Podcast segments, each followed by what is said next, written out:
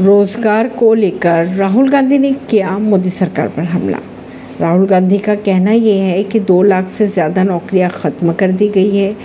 क्या ये अमृतकाल है? उन्होंने ये सवाल भी किया। रोज़गार के मुद्दे पर कांग्रेस नेता राहुल गांधी ने एक बार फिर केंद्र सरकार पर निशाना साधा।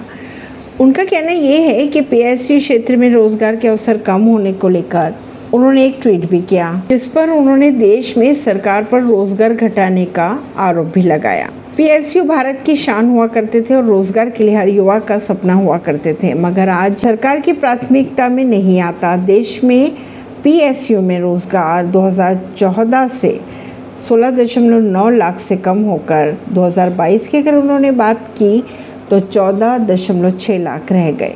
उन्होंने ये भी सवाल किया कि क्या एक प्रगतिशील देश में रोज़गार घटते हैं?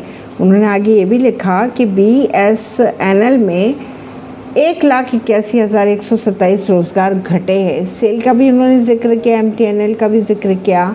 उन्होंने ये कहा, दो करोड़ रोज़गार का झूठा वादा करने वालों ने नौकरियाँ बढ़ाने के बजाय दो लाख से ज़्यादा कम कर दी। ऐसी ही खबरों को जानने के लिए जुड़े रहिए जनता श्रेष्ठता पॉडकास्ट से, परवीन दिल्ली से।